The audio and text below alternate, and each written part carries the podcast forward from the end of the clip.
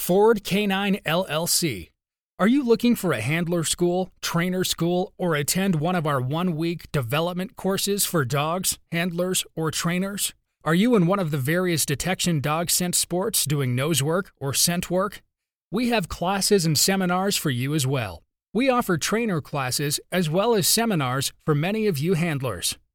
Ford K9 is not just in Vegas, but we can come to you with many of our seminars like Canine Cognition, Detection Using Cognition, The Trust Momentum, and many more. Ford K9 also offers fully trained detection dogs. Contact us. We have access to a variety of breeds of dogs that Cameron custom trains to meet your detection needs. All dogs come with a handler school when you pick up your K9 as well. For more information, go visit our website www.fordk9.com.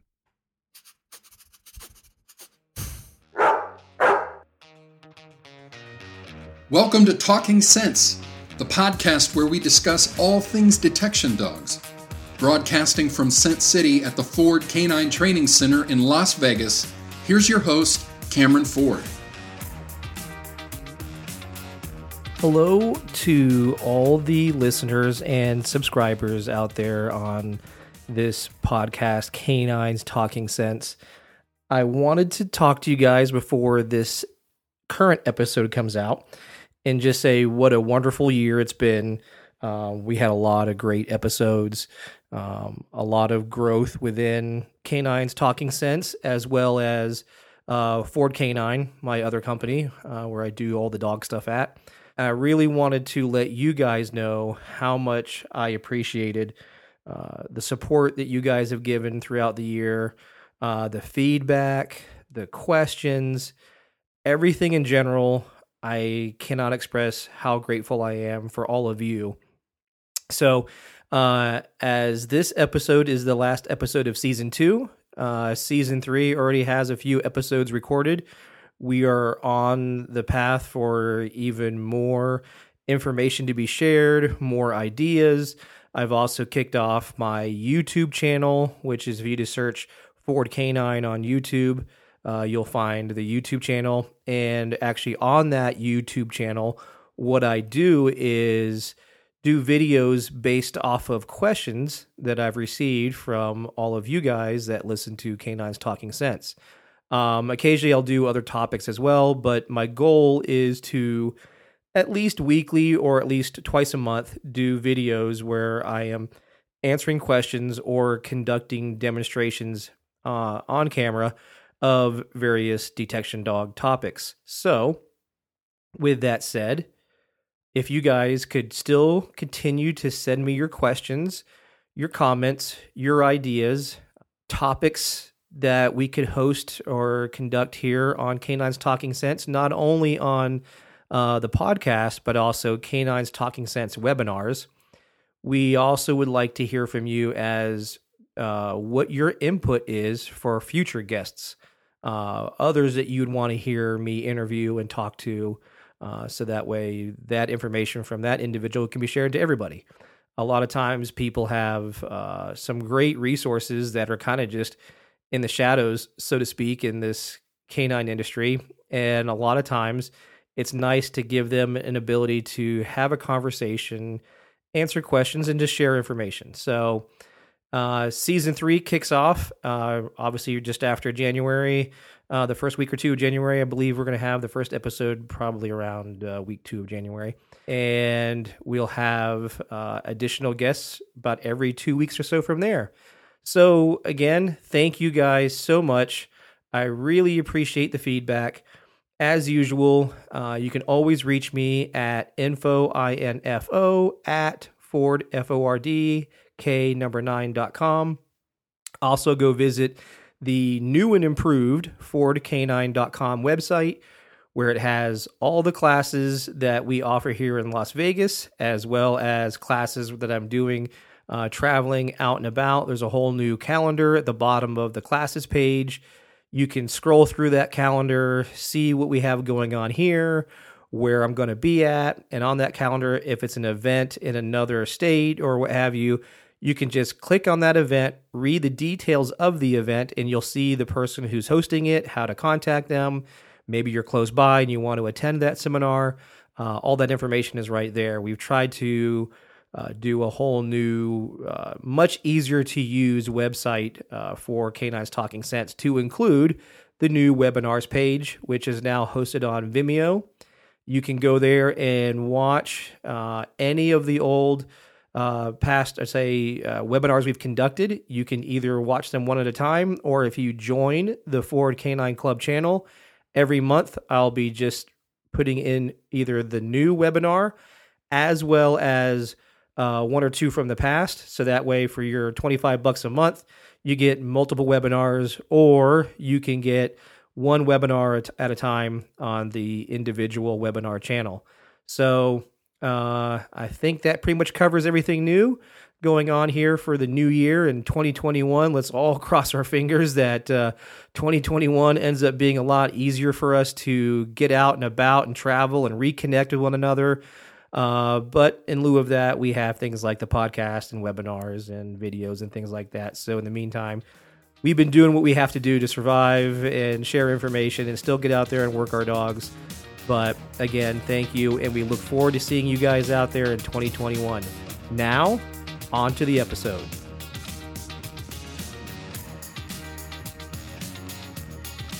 Hello, and welcome to this next episode of Canines Talking Sense.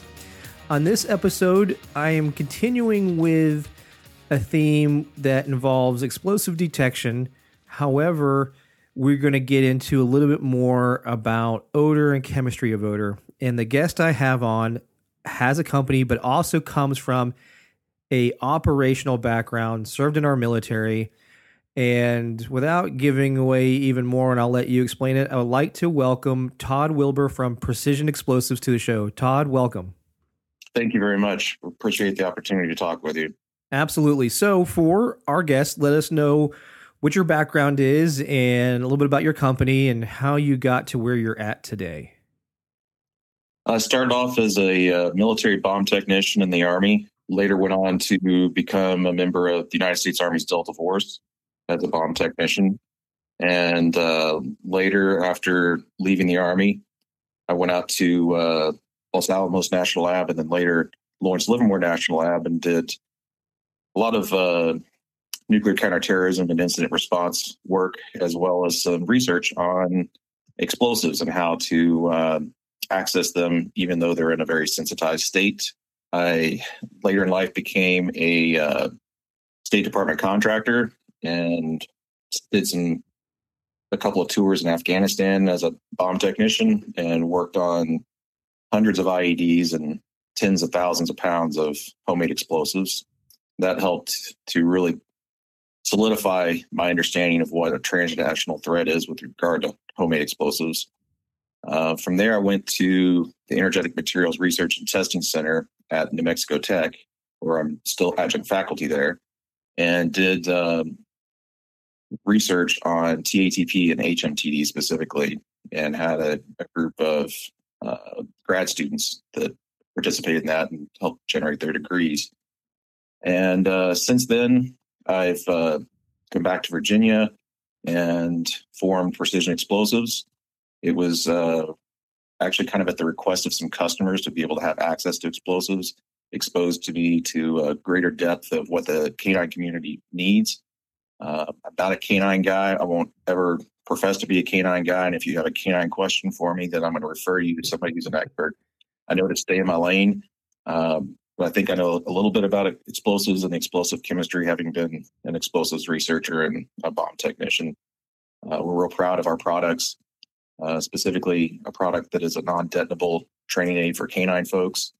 And uh, we encourage you to check out our website and uh, at least give us a try. And and specifically, what is that training aid? Because that'll lead me to, to some of the questions I have going forward from there. Um, tell us about the product.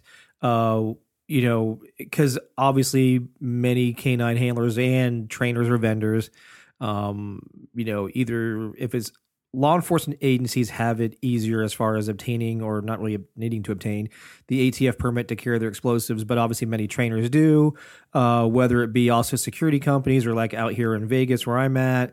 We have numerous casinos and there's various rules and restrictions. So, what does this product do specifically, and how does that help uh, individuals kind of in that struggling with that ability to uh, obtain ATF permitting?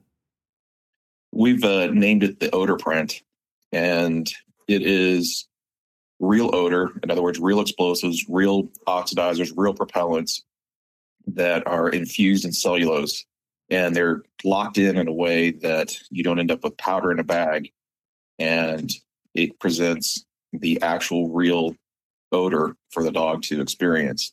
We've been very careful to a not come in physical contact with it, and b to not introduce any new odors. So this is uh, ruggedized with two aluminum discs that have paw prints cut out on both sides to allow odor to escape.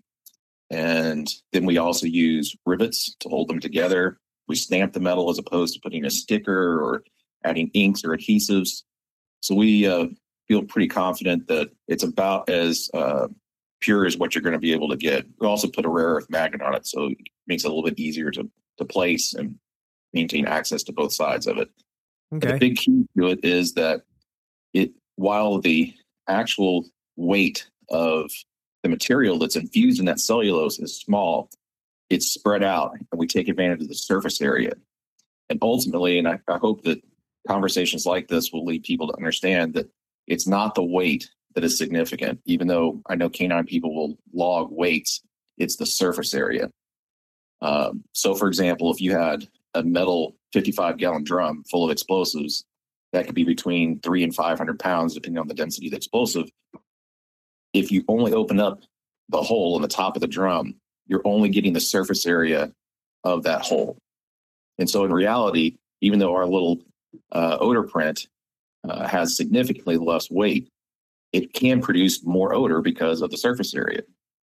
So, uh, we're not saying that we can replace a 55 gallon drum. We're just saying for illustration purposes that it's all about surface area, not about weight. Yeah, that's one of the main things I cover a lot too is the misconception that weight is a is a big uh, factor in the odor, and it's not. And my little analogy is very similar to yours. Is if I have a one gram vial of vinegar, and I can bring that to your nose, that little opening of that one of that vial, you know, it, it takes you know, being within a few inches of your nose for you to recognize there's vinegar there. But I can pour out that vinegar onto a table, that one gram, and all of a sudden, within a couple seconds, everybody in the space can smell it. The weight didn't change, the surface area changed because once we poured it out of the container, now more of that substance that's on the table is reacting with the environment, and now all of us that are near it can smell it. So yeah, the the weight it is, is one of those misnomers or misunderstandings that weight is a uh, a factor for how much odor comes off, and that's not. It's the surface area. So the uh, great point on that. And so let me ask this: So what makes this product different than, let's say, TrueScent or NESTT? Uh, some of the other ones that talk about scattering of uh, explosive material across silica. Uh, well, we don't use silica. Um, or, the reason we yeah. the reason why we don't use silica is cellulose is basically background odor to a dog. And it also allows us to sp- suspend more material in that matrix as opposed to, you know, a, a blending um, through the through the silica or any kind of coating like with petroleum and that sort of thing. Mm-hmm. We also have a, a significantly longer uh, shelf life. Our odor prints have been tested even using TATP and HMTD. We've got uh, some units in the field that are nine months to a year and they're still putting off odor just like day one. So that's attributed to not just the, the surface area and the way that it's in, infused in cellulose, but also the, in the packaging, which I hope we talk about in a little bit. Sure. The big, the big thing to uh, remember is that it's real material. And sometimes we get asked questions like, well, if it's actual explosives, how does it not blow up? And the answer is it really comes down to detonation physics. And I, I don't want to go too deep into that because they'll glaze everybody's eyes over. but, um, a, a, an explosive has to have a certain amount of energy per unit time in a geometry that will allow for it to blow up. And if it is not in that geometry, it doesn't matter what you do to it, it cannot blow up. It has to have a certain, certain thickness, has to have a certain diameter. None of those criteria are met in the construction of the odor print. It cannot physically explode. If you can get it to explode, I got some chemists and physicists that would love to talk to you because it just can't happen. Well, and that's an important thing that you're bringing up is um, using chemistry and science to push ourselves forward when it comes to odor training aids um, versus just grabbing black powder off the shelf or going over to um, if you happen to be in a mining area like I am in Nevada, there's you know a number of different resources that sell explosives uh, for the mining purposes, and a lot of things uh, when you go a certain route are highly contaminated or have various things involved in them, and and that's relevant. I mean, it, it, it's important to train with at a certain stage of training to train with whatever people can get their hands on because that's the threat you face. However, you know, when we are starting with dogs, we want to present a clear picture of a chemical we're looking for because sometimes those that have heard my interviews with Nathan Hall or Michelle Mon and some of the other ones that sometimes a very small amount of a chemical mixed with another chemical, let's say is a, a large amount of, uh, and I know you can you can take this further with C4, for example, but the plasticizer and taggant versus the RDX component the smaller chemical, a smaller amount of chemical actually gives off far more odor than the larger uh, amount of a separate chemical. So, you know, you may not know if you were taking a training aid uh, that you've obtained in some way or another that hasn't gone through some vetting or understanding what it is. You may be inadvertently training your dog on a non target odor uh, just because you didn't know that even though that let's say like i said we'll use c4 um, that the plasticizer and taggant was the highest amount of odor coming off and the rdx component was the lowest amount. And therefore when you put your dog on pure rdx your dog's not responding to it and you can't figure out why. And that's an example. And the same thing happens quite a bit with the drug dog world.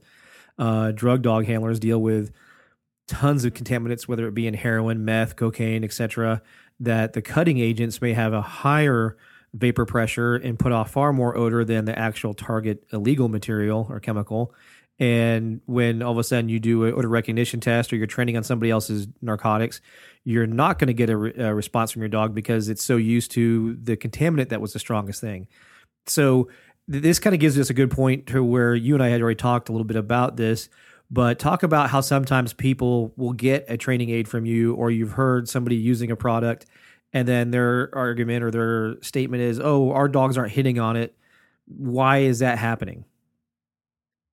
Well, I can't speak to the behavior of dogs, um, but I can speak to the science of what that pure odor is. Um, our product, like um, I mentioned a minute a minute ago, will last a year. We recommend or more. We recommend, however, that you change it out at about six months. And the reason for that is not that the odor doesn't exist, it's probably that you have added to the odor. And so, um, a, a, common thing that we, we've seen and, and learning more and more from uh, the canine community is that when people change out their odor or uh, they've been my dog hits this great with my uh, odors, but then I go to this other department or train with somebody else, and all of a sudden my dog doesn't hit it. And probably the best guess is that you're adding to it. So using things like gloves, barrier paper, things like that to keep from adding to it uh, just seems to make sense. And uh, we we definitely uh, try to preach what we call chemical hygiene, and that is that you're you're making sure that you're taking all the right steps to um, not contaminate. Yeah, no, and that's and, and, to deal with that. There's so there's, I have two questions. So I'll go with the first, which would be um, storage. What can you do storage wise, and explain organic and inorganic and how those things work against each other uh, as a helpful aspect um, for storage, and like basically giving our listeners um, a good or best practice when it comes to storage of whatever your materials are?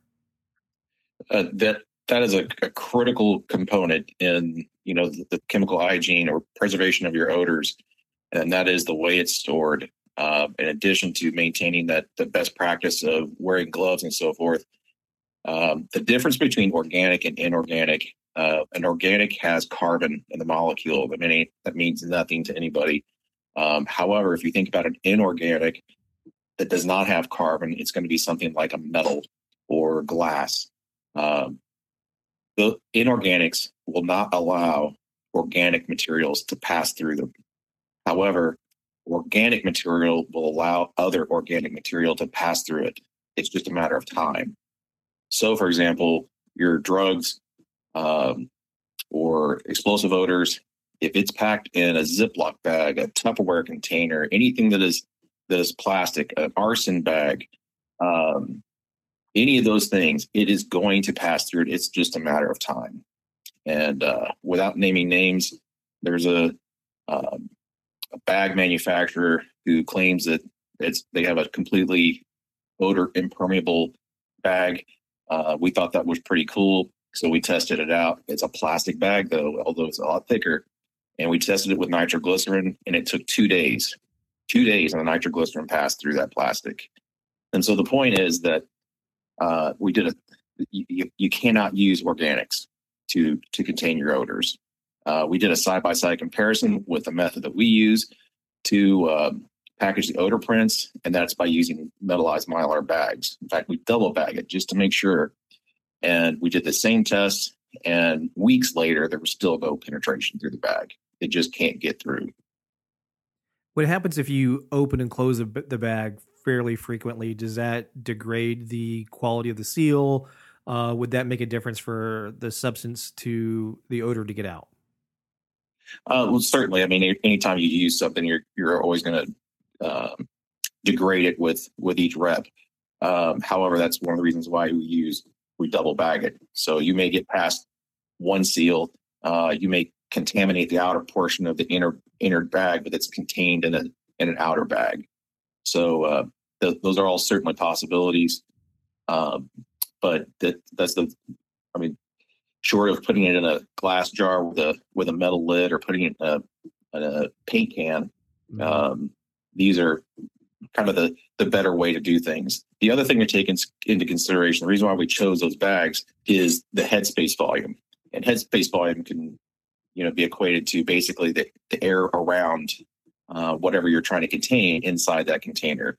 So whatever the air void is between the opening of the, you know, where the closure of the of the Coke bottle and where the the, the liquid is inside the bottle. The more headspace volume you have, the more whatever that material is is going to off gas and fill that volume. And it's going to do it every time you open the container. And so as a result, you're going to end up losing material. So what we've done is because these bags collapse down, we minimize the headspace volume, which is another reason why something is like as uh, volatile as TATP, which sublimates away, sticks around for a long time for us because we minimize the headspace volume. At New Mexico Tech, I had TATP samples that I worked with for two years, and we never lost any product because we put it in a glass vial with a metal top and used the smallest possible container. So you, there there are ways to contain your odor and uh, not cross contaminate everything in your kit.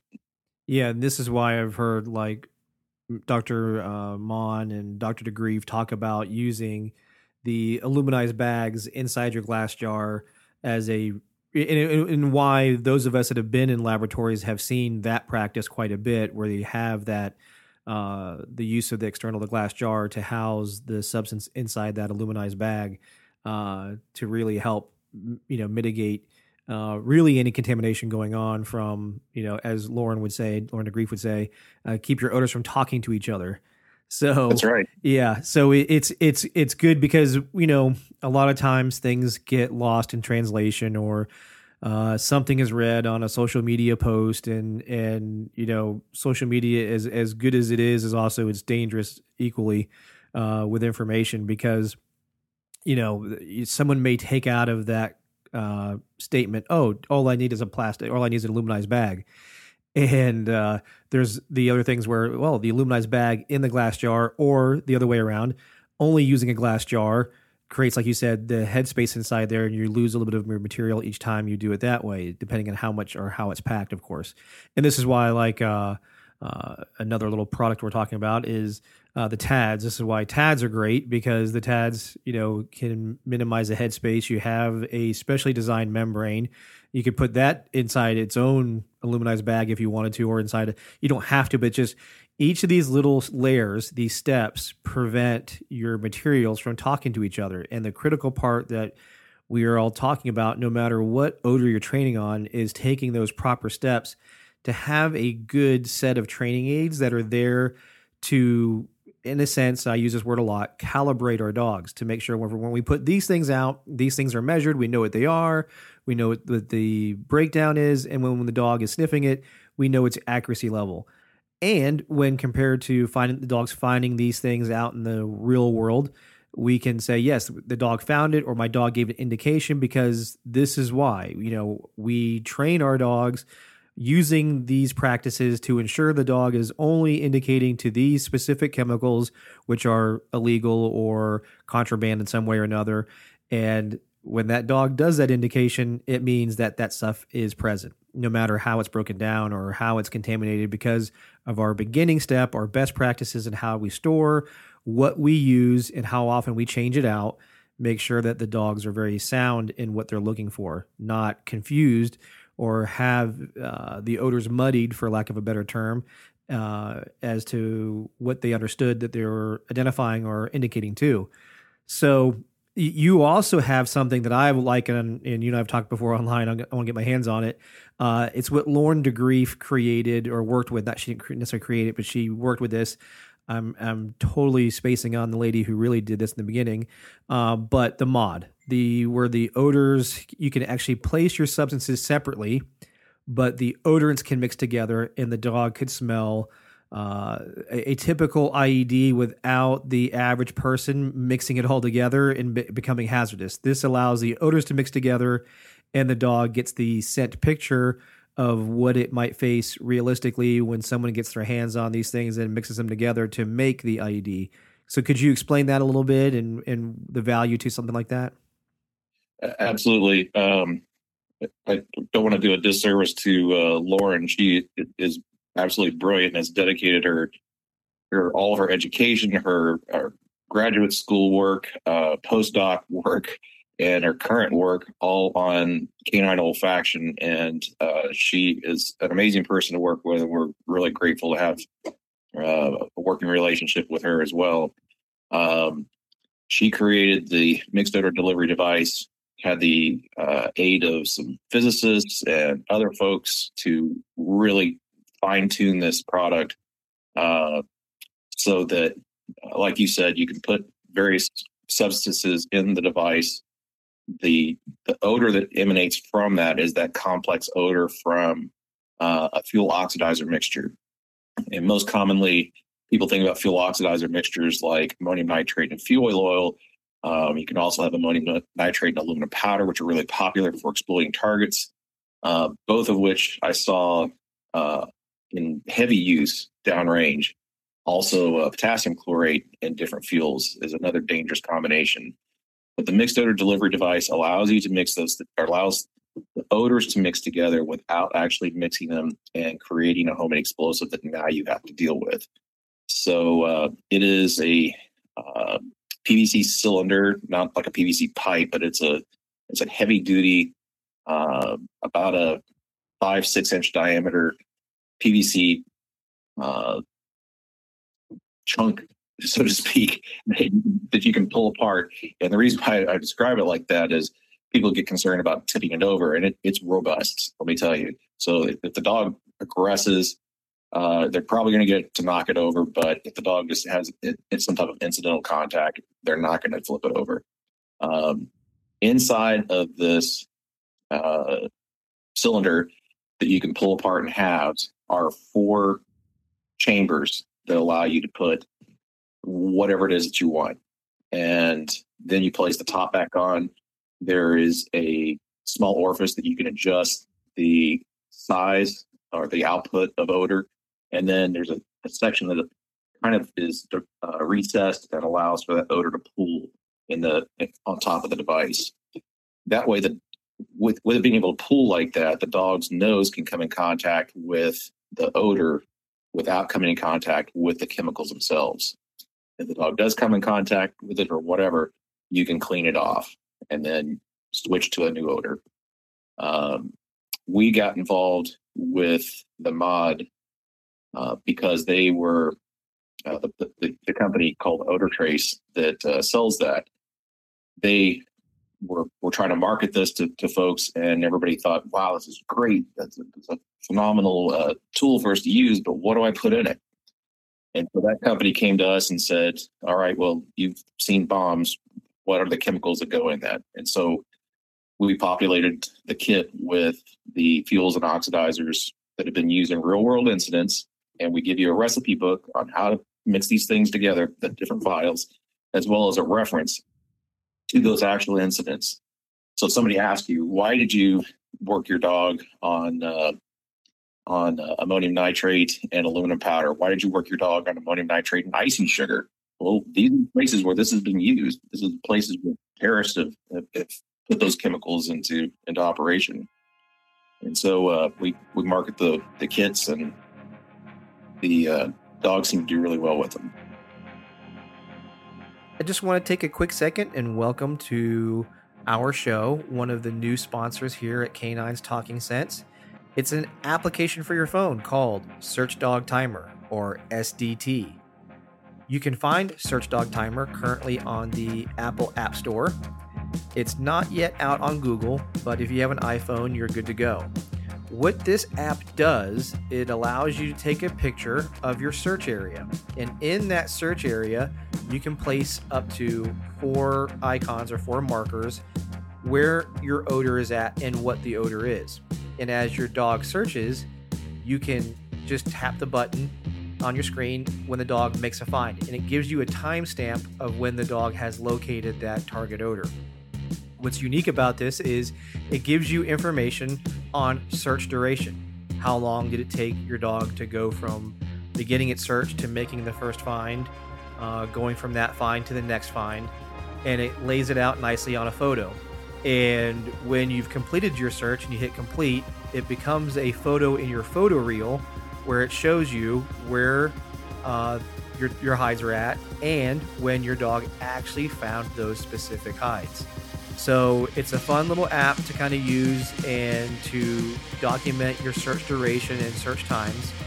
And again, you can find this on the Apple App Store called Search Dog Timer SDT. And we hope you like it. I know the developer of this app would love your guys' feedback, input. Uh, as with any app, they're always able to update, uh, make changes, uh, you know, do things that we're looking for as end users. So again, I hope you guys enjoy it. Go check out the Search Dog Timer app on the Apple App Store. Canines Talking Sense webinars. You have heard from many of our guests. Well, now many of them are offering numerous webinars through our webinar platform on the Ford Canine website. All webinars can be purchased for $25 each or you can join the Ford Canine Club channel and get two webinars a month for $25. Ford Canine Club channel always has one new webinar as well as one of the episodes from the past so you can enjoy again. Go to www.fordcanine.com slash webinar. Are you looking to become a trainer in sport detection? Ford Canine now offers the CSDT Certified Sport Detection Dog Trainer Level 1 and 2. Each course is a one week immersive course to help you in learning sport dog scent detection. No matter what sport program you choose, our class can help you and your future students have fun and enjoy the world of canine scent detection sports. Not only do we help you learn the training aspect for dogs and handlers, but we also cover import aspects to help you grow and market your current dog training business by now offering this new service of scent detection to your clients. For more information and to see upcoming classes for the rest of 2020, go to www.fordcanine.com and click on the Courses tab. Show your support for Canine's Talking Sense podcast and Detection Dog Pride. Go visit our new online store where we offer all kinds of hats, shirts, mugs, detection dog tools, and much more. Go to www.fordcanine.com and click on the online store and get your new canine gear. Do not forget to check out our store often as we add new products every month. Yeah, and you bring up the important part is many of us in training, both let's just say in your basic form of training, just doing simple, you know, whether it be odor recognition or simple hides, even throughout the way we put out our substance, very rarely, you know, I know some do this, so I can't, I'm not speaking for everybody, but there's many who just put out the training aid. They don't try to contain it. They don't try to mimic the situation that the substance would be found in. So whether if it's a bomb, uh, why isn't it set up basically like in a pressure cooker, for example, or set up as a typical IED that's that's commonly found? Um, and many it's because they're a not allowed, or b they don't have the technical skill set to do so safely. So what ends up happening is the repeated training for the dog is always odor that gets reinforced is presented in a simplistic way and then operationally or when tested operationally when the dog is given an opportunity or a search has something in it that is in a real life type setup the dogs don't either don't show any response to it or show very minimal and it causes the handler to attempt to guess as to what the dog is saying. So it's important that utilizing tools like the mod can help you create a scent picture that mimics what they're actually going to face for real. And that leads to the other question I have is, you know, you coming from a EOD background as a technician and your vast experience both, you know, domestically and internationally and within war zones, what should handlers besides the basics of their dog's knowing odor, but what are some of the the main things that handlers should do to prepare to to train to face a real legitimate threat. And I'll give a quick story for one of the teams I just did here. Uh, I worked with a gentleman. There was a bomb dog that was trained with the company I was with before, and we paired it with the highway patrol. And then from that point, we did a lot more operational style training together. And within a short period of time of after him certifying, uh, he gets a call. There's there was a there was a rally downtown in Vegas uh, an individual somehow the family notified law enforcement that this guy might have some type of explosives and so forth. So long story short, he ends up going to this one area. It's metal. It's um, uh, big wooden storage boxes um, at a storage facility. His dog goes up, searches the outside, indicates. Uh, inside was um, mini pipe bombs but made with the guy had gotten himself a bunch of Russian ammunition and was just basically taking the bullets apart and pouring the uh, smokeless powder into these uh, small, small uh, pipe bombs with fuses on them. So, uh, and then a few weeks after that, or a month or two, I can't remember exactly when, they get another uh, call, and this one was he just did a search, you know, a, a, little after the operations team made entry to this person's house, but the house had a jar full of TATP in it, and his dog was kind of casting around uh, when they were, you know, when the techs visually could see the uh, the jar, and of course procedures were done from there. But so a handler right there went from a pipe bomb type setup with some unique uh, smokeless powder that um, his, obviously his dog gave a good solid alert to, but he was wondering, well, it's from Russia, it might be different. Uh, to a TATP type call. So as a handler and as a, from a technician, what would you say is important for handlers to train? Like, what are the common things? If you had to spend a majority of your time training on these type setups, what would you say to do? Well, that's a great question. And uh, what we uh, promote is that we want we want people to think about uh, the, the core constituents of the chemical makeup of these various propellants, oxidizers, uh, and explosives. And so we call them the big four uh, PETN, RDX, TNT, and of course, you can't forget nitroglycerin. It still exists in the world. But basically, military explosives are going to be made up of RDX, PETN, and TNT, some combination thereof. Uh, C4, that its energetic component is RDX. Composition A5 is RDX. Sheet explosive can be RDX, but in most cases it's PETN. Composition B3 is TNT and RDX. Uh, Pentolite boosters are PETN and TNT.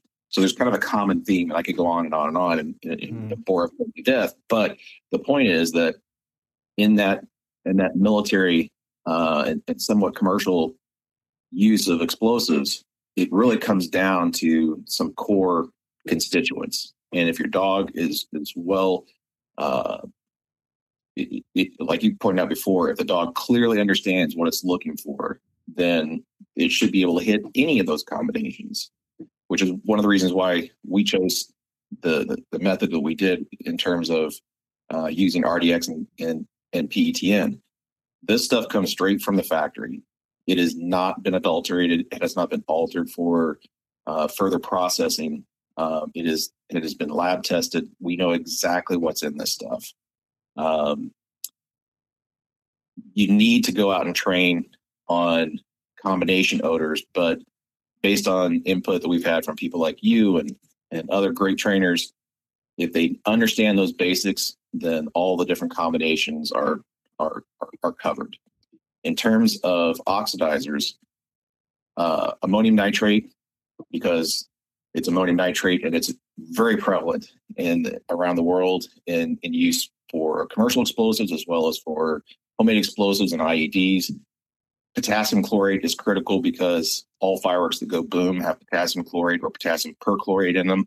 Um, and your dog can't tell the difference between the two, or if they do, they indicate the same way.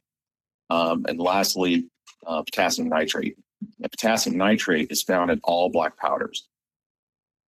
And the, the last that uh, the last two that we uh, promote are two different types of double base smokeless powder all double base smokeless powders will have nitrocellulose as a base, and then the other energetic will either be DNT, the skinny sister to TNT, or nitroglycerin. And so we've chosen two powders that have been lab tested, and we know that they're very heavy in that second energetic of DNT or nitroglycerin. And so between the two, if your dog is working on those, it covers basically all 880 variations of that. And in the case of the the guy that was working against um, Russian smokeless powder, it's going to have nitrocellulose and probably nitroglycerin. So even though the ratios may be different, they may have different stabilizers and so forth. That dog was absolute, absolutely going to nail that. Yeah, and that's kind of what we we talked about with him. Is you know when he first heard from the techs on scene, they're like, "Oh wow, this is unique." He how did he get his hands on some of this Russian material? And apparently, a lot of it was really old uh, stuff he had gotten from either uh, old, you know, Army Navy stores or things like that. Um, so it was it was unique for you know again he was a new handler, so some of this stuff was shocking to him. Which, like we told him, hey, it shows you your dog is sound. It knows the odors it's looking for, the chemicals that it's looking for, uh, despite, like you just said, the different makeups of it or the different uh, amounts of it. There's a common thing that happens a lot of time. This is, you know, I, I, know it. I know the military is pretty much getting rid of water gel out of the uh, scent kit, and we both know there's the ammonium nitrate component to that. But sodium chlorate, why is that not as common as it used to be? Because I back when I first did this, you, you know, PC and SC were main things you used quite a bit, but obviously over recent times, um, uh, sodium chlorate just doesn't really make the list that often anymore. But nobody uses sodium chlorate, to Yeah. be honest with you. and, and the reason the reason is that uh, uh, it's too hygroscopic. So you you may make uh, a flash powder using sodium chlorate, um, maybe some sulfur and aluminum, but if you don't use it fairly soon, or you don't put something in there to absorb the moisture, you're not going to have flash powder anymore. No. Yeah, and and I and I learned this when I was in Florida. Um, man, it it just it sucks up water like a sponge, and it, and it's some of the things that we always had to be careful with. Ammonium nitrate was very similar. Uh, it, we had um, depending on how you know us back when I was first learning. Oh, you just pour the ammonium nitrate into a canvas bag and it'll be perfect. Yeah, put it out three or four times, especially in Florida weather, and it's a bunch of crap after after that. Uh, especially if you put it out right after a, a Florida afternoon rain shower, and uh, you let it sit for two or three hours uh, as you run dogs through an area. But and that goes back to our, our point earlier about how often things change. Uh, you know, chemically from when you first have it to just even a few months, you know, later, what you really have, or those that love to store their stuff in the trunk of the car, you know, in the heat or the back of their SUV, where that heat just beats down, uh, or that car reaches temperatures of 160, 180 degrees during the day, depending on where you work, and your training aids are just baking in there. So, The chemicals don't like to don't like the thermal cycle, and one of the best ways to get something to uh, off gas a lot is to heat it up. yep. So, uh, So talk Yeah, about there's something that you, there's made me think of this too. uh, We just said that. Why are um, best way to ask this question? So obviously there's various types of metal containers. Explain some of the risks that come with certain chemicals in the explosive side of things when you use a metal container for uh, as as a vessel for the training aid.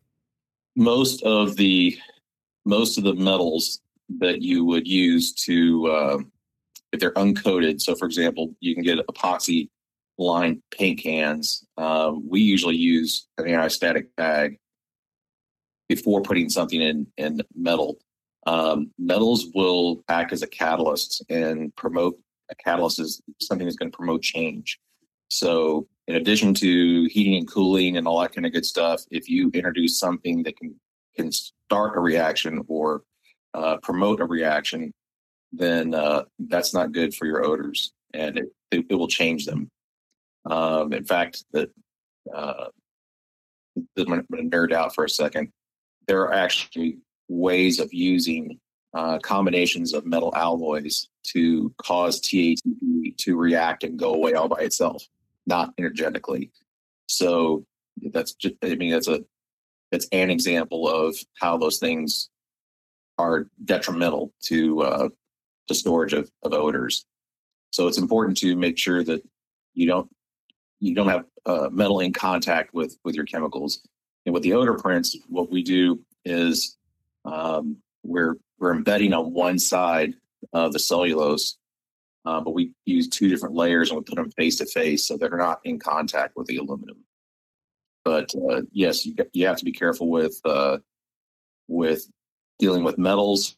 Uh, anytime you're around acid, uh, especially something like sulfuric acid, that can be very dangerous.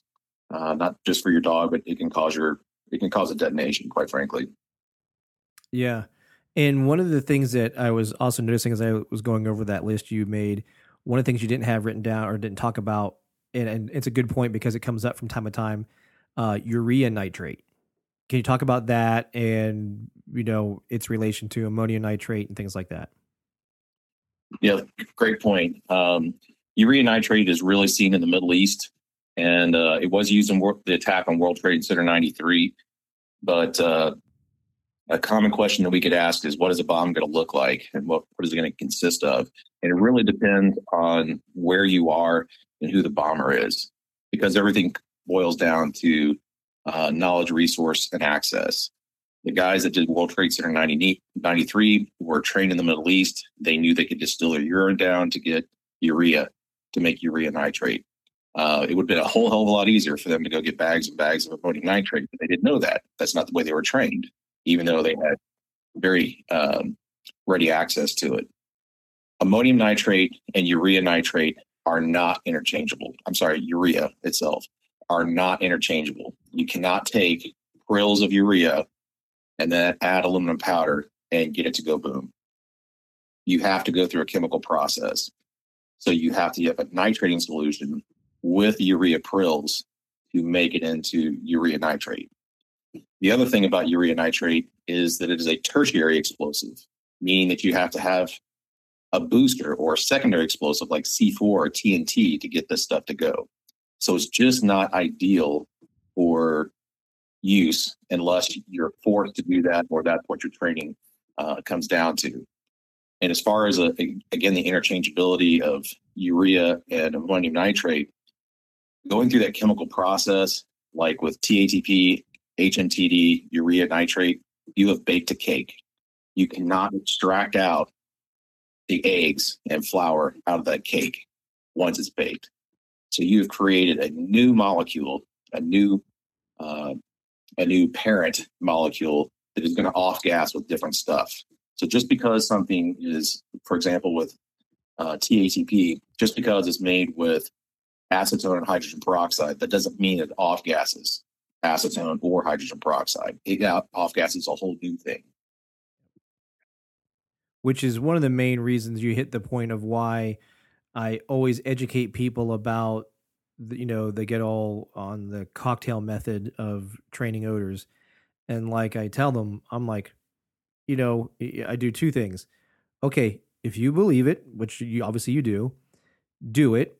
And then let's go right to an odor lineup. I'll bring one of the chemicals that's in your lineup. We're not going to use yours from your box that you have. All your, if you fully believe that that works, we'll take one of these other chemicals. Let's just let's just take uh let's take ammonium nitrate. You you know in your little box that you've done your cocktail with, you got your black powder, your smokeless powder, your ammonium nitrate. You put all these different things in this box to do your cocktail.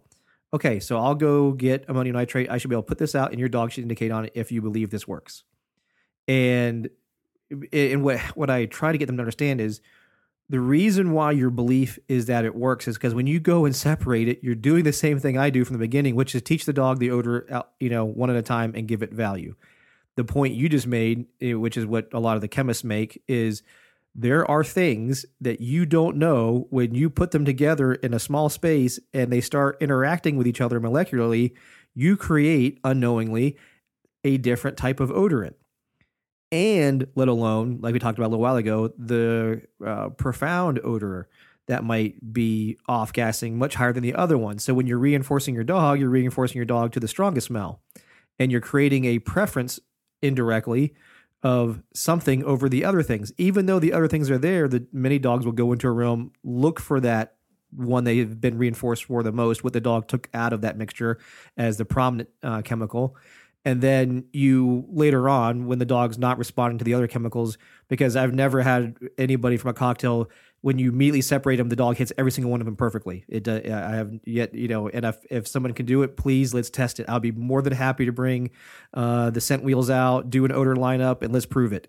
Um, but what we do know is when you take a singular substance and you condition it and reinforce it, it has value. The next one done the same way, they ha- they create an equal value or closer to equal value than the mixture, simply because of what we just said. We we don't know at times what gets created when you mix different things together, and then which one is the highest off gassing as opposed to the other ones. So though we understand the dog at times can single out a chemical amongst other chemicals, the whole beef stew theory or the pizza theory, uh, doesn't give you the license or the understanding that oh I should throw everything together. The dog's automatically going to know it because we also know that's not always true. But there'll be the you know you got a lot of vendors out there, a lot of trainers like I've done this for years and it works. Yeah, it works in a sense, but you're making more work for yourself because you created a system where you're just reinforcing those odors singularly later on. So you're if you really if it really did work, you should be able to pull out any one of those odors separately and have somebody else bring in that same chemical but in a different setup and the dog should bang it out if that was really true. Yeah, the, I'll give you two examples of uh, where those things become kind of complex in, terms of um, how you imprint, and again, I'm not a dog guy, but I'll speak to this chemically. Um, if you imprint imprint your dog on pure PETN, they should find basically anything that has PETN in it.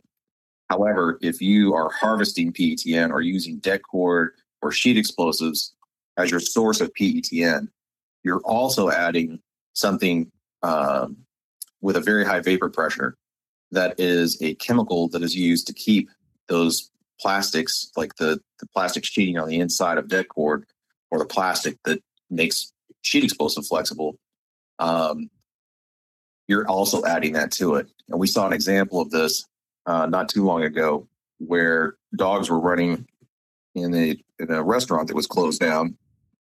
And about half the dogs showed a tremendous amount of interest on the beer taps. And the reason they showed interest is because on the other side, where the beer taps were, were uh, probably a dozen different vinyl tubing uh, or pieces of uh, vinyl tubes running to the beer taps. And so that same chemical that's present in det cord and in sheet explosives was very prevalent at the beer taps. And the dogs would would um, go to the beer taps and they would just kept searching and searching and searching.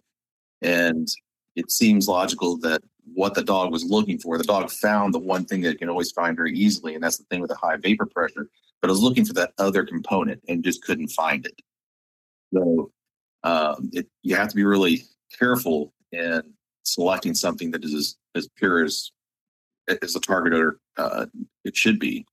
Also, uh, looking at using C4 as your source of RDX is not a good idea either.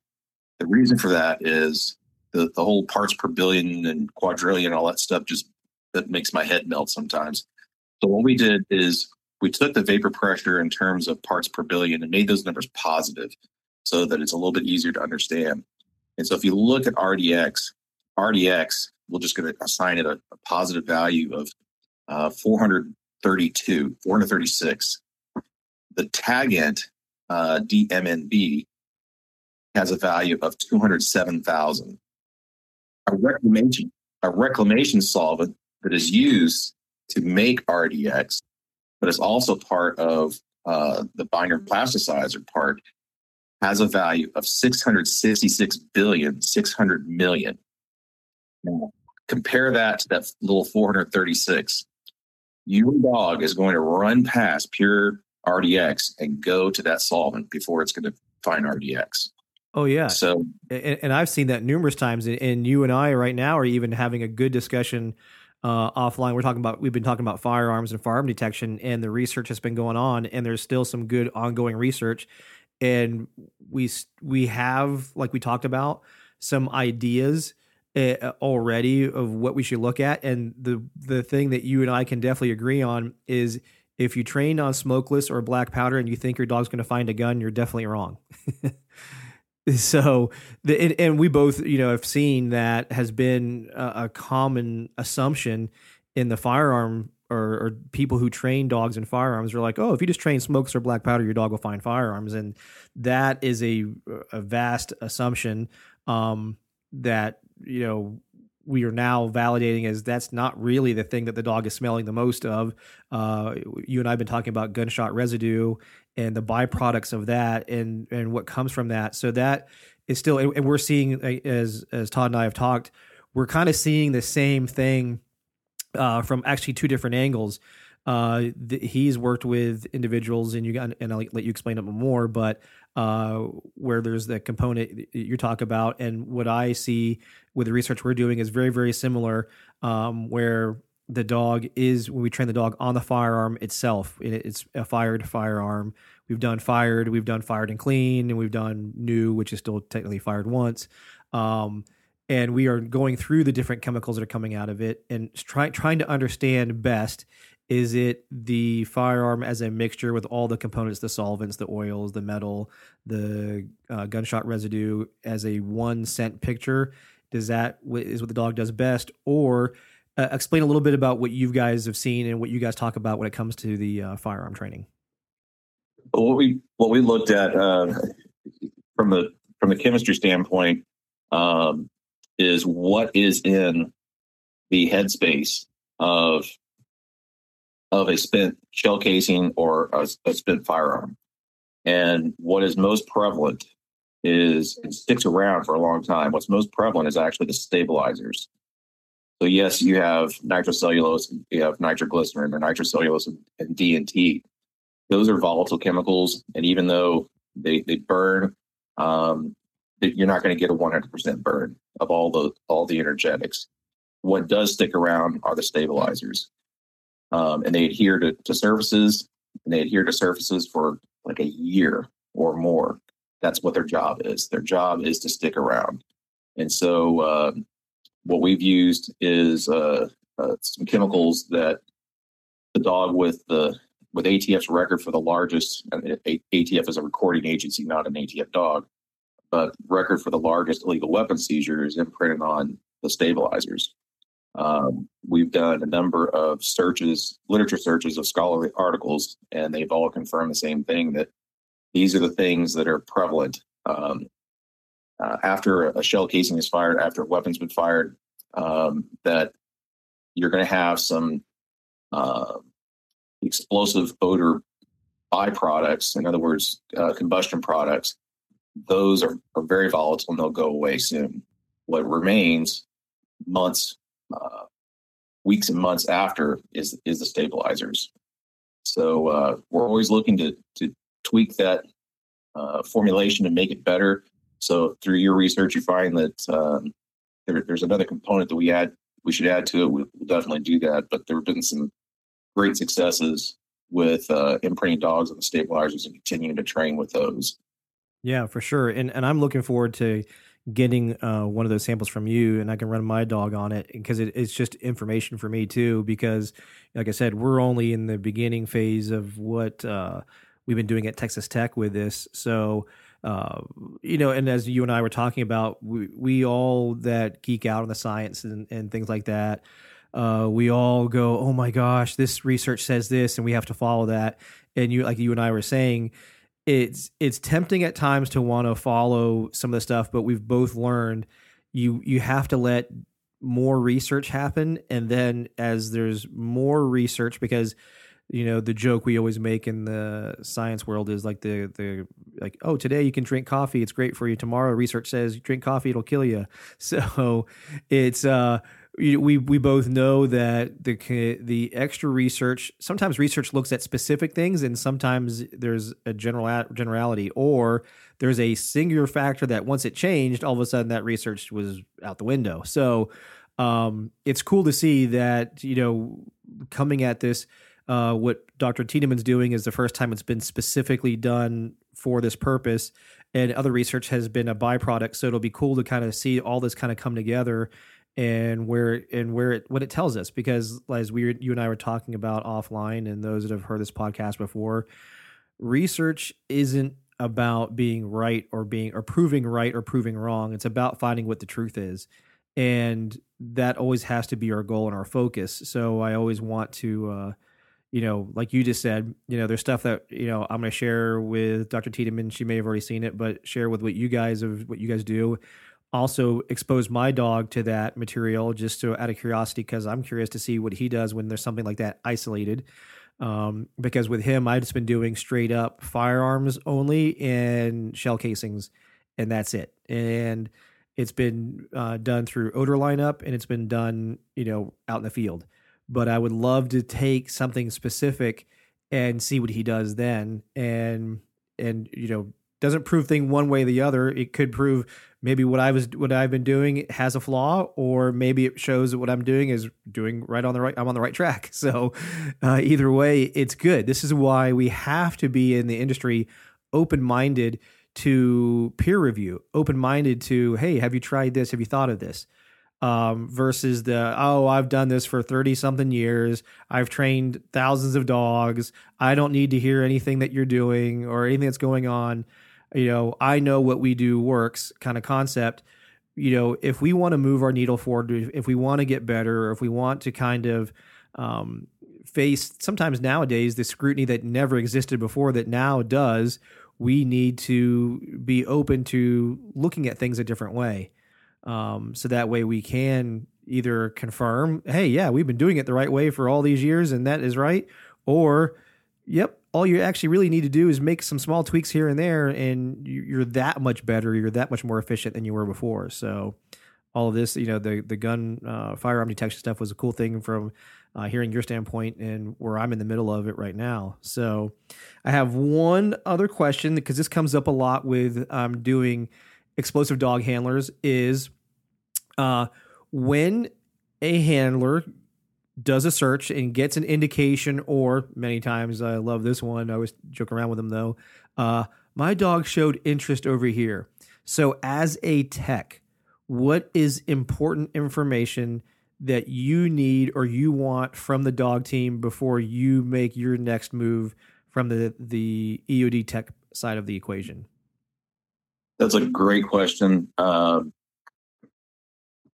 I was I was uh, downrange, and some canine handlers were out doing training, and they witnessed a detonation from uh, some people doing some work. They're doing some uh, some some site prep for a new building, and they took note of the fact that in that detonation they saw kind of uh, some red, almost looks like fireworks coming off of this of this explosion. And they relayed that to me. I went to go do the post blast investigation, and I found batteries, wires, um, other types of debris that could have been a container. But I also found um, something that was part of a of a uh, U.S. military submunition called a BLU-97.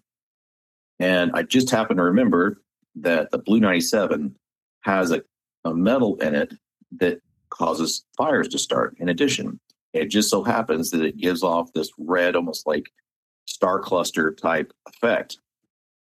I could have easily gone down the path of this was an IED, we've been attacked because of, of the, the evidence that I saw. But because they, those canine handlers pointed out what they observed, it took me in a completely different path that, look, these guys just ran over an old submunition and it's not a big deal. It, it went boom, we're done.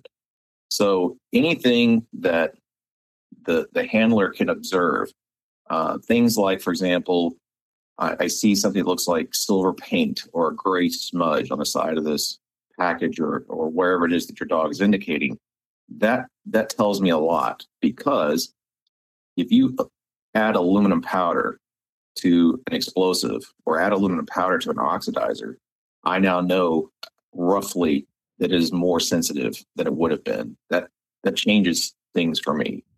So those little details, that that that observation can really help us. So the big thing is take note of everything that you saw. Don't interpret. Don't try to figure it out yourself. Take note of those things and convey that. And that can really help us out a lot. Another example would be the Boston Marathon bombings. What color was the smoke when those bombs went off? Do you remember? Um, if I remember right, it was a dark, was a, a really dark colored smoke, correct? It was a billowing white smoke. Okay, Sorry. so I was complete opposite. it's been a while since I watched it. Yeah, uh, but, yeah, but, but yeah, most, go ahead. But most people, most people don't take note of that. Yeah. So if you do, you know, what did you observe? Again, don't interpret. What did you observe? Billowing white smoke. That tells us that there's a tremendous amount of oxygen present. And what types of things will have that? Something that is an oxidizer. So potassium chlorate is found in in uh, in fireworks that go boom, uh, different types of gunpowders. All those things are going to give off that billowing white smoke. It takes us down a path immediately based on that. If we, if like you said, it, it was really dark smoke, that means it's fuel rich. Commercial and military explosives are often fuel rich. If heaven forbid you see brown smoke, well, it's nitrogen rich. But any of those things that you observe, again, you don't have to try to figure it out yourself just tell us what you saw. Yeah, no, it's and it's funny because you know uh, just what I just did right there. So cognition, one of the things I teach is about memory, and um, because that's one of the things you know the Boston Marathon bombing. you know I've seen it on TV, but I haven't watched as much as I have, let's say, many other military type explosives or other explosions I've watched over and over again that have a much higher fuel ratio, so it's going to obviously burn darker, like you just pointed out.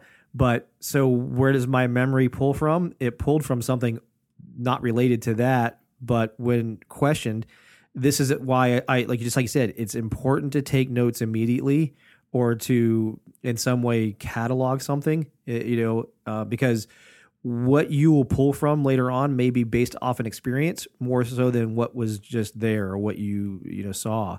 And that's that happens a lot. We see that you know law enforcement with witnesses you know they'll give a description but if you waited too long let's say you you interview them weeks later they the memory gets hazy and mixed in with other memories and all of a sudden now it's something else versus really what it was.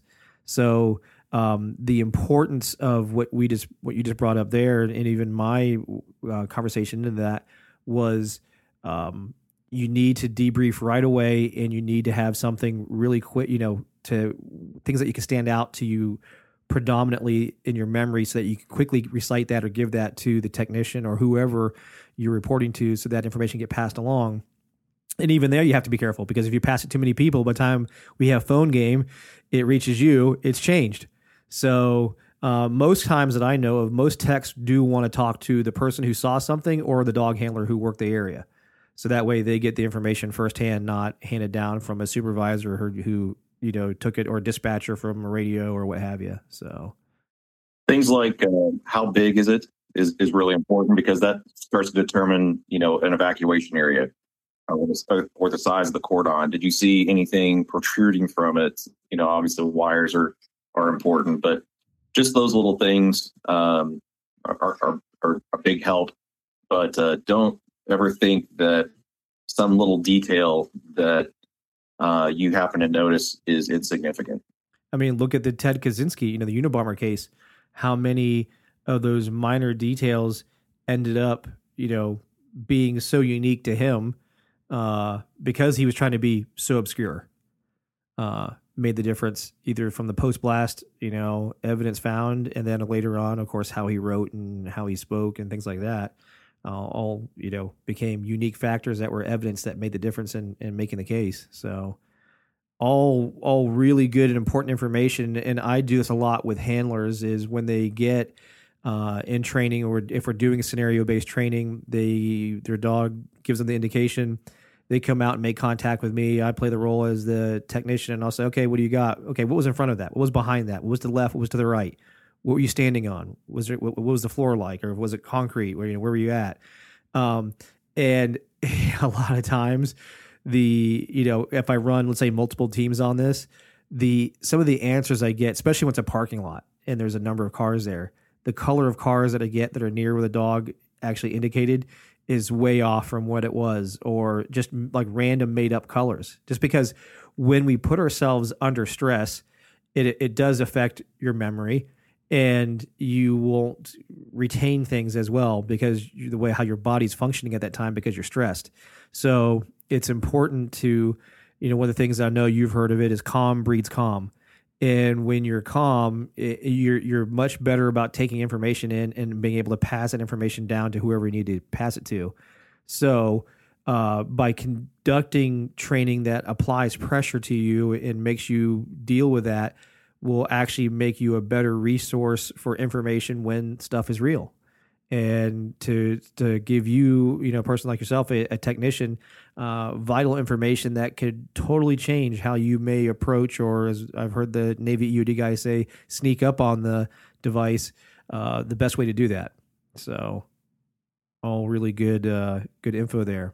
So uh, do you have anything to add to that or uh, well, one one thing to consider if you if there is a a threat, so to speak, and I know sometimes canine handlers or canine teams get thrust into uh, go find the ambush for us. Um, having somebody uh, to look out for the handler, I think, is a good idea. So, for example, uh, it, when I was in the unit and we were preparing to go, you know, infill to the last cover and conceal to a target, um, oftentimes if if there's certain types of threats my job is to find booby traps but who is watching out for me because I'm looking for something a, a totally different threat. And the same thing I think can apply to to canine teams because that's essentially what you're doing.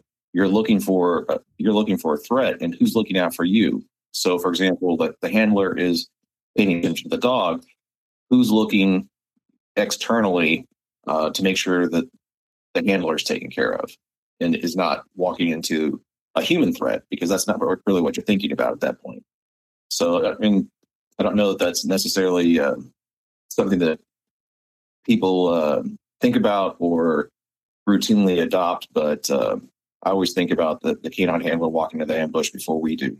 Oh yeah, one of the things that we do, and I, I interview the guys from uh, NYPD Transit Bureau, is they always have uh, typically another dog handler spotting for them, so that way you know you don't have somebody who's never worked with a dog team before, and all they want to do is watch your dog work, but you have somebody who's knows their their role or their lane is to be looking out for you, looking out for things that stand out in the environment while you are working your dog. So uh, it's a great great thing to do. Is to especially when, like we said, I, I talk about proactive versus reactive searches as a bomb dog handler. Proactive is what you typically do. You're just your your normal searches prior to somebody showing up, and your reactive is you're there for a reason. It's a bomb threat. It's something like that.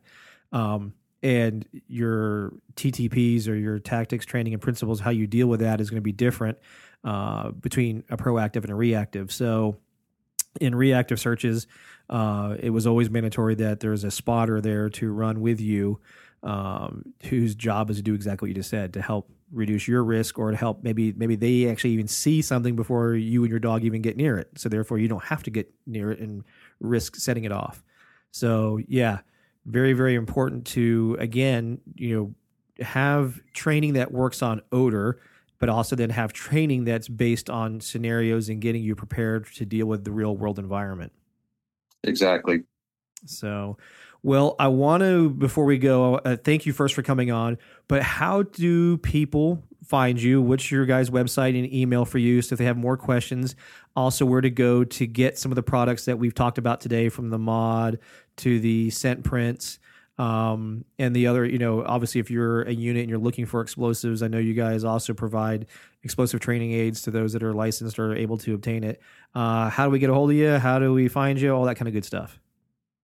You can find us on Facebook um, at Precision Explosives. We're also on Instagram, and then uh, we have a website, and it's PRE as in pre or precision uh, hyphen exp.com PRE hyphen exp.com. Uh, to order products, you can go to our website, uh, and uh, we've got a drop-down menu. And we we don't call them odors; we call them flavors, just for the fun of it. Um, and order what what you like. We do offer the uh, mixed odor delivery device, the mod, in two different sizes. One actually fits in some of the uh, uh, some of the sit boxes, and also, uh, if you're interested in TADS, uh, we sell TADS in cooperation with Michelle Vaughn's uh, company, Psy Canine.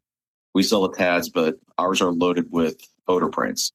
And so, or powders, uh, whatever it is that you're, that you're interested in.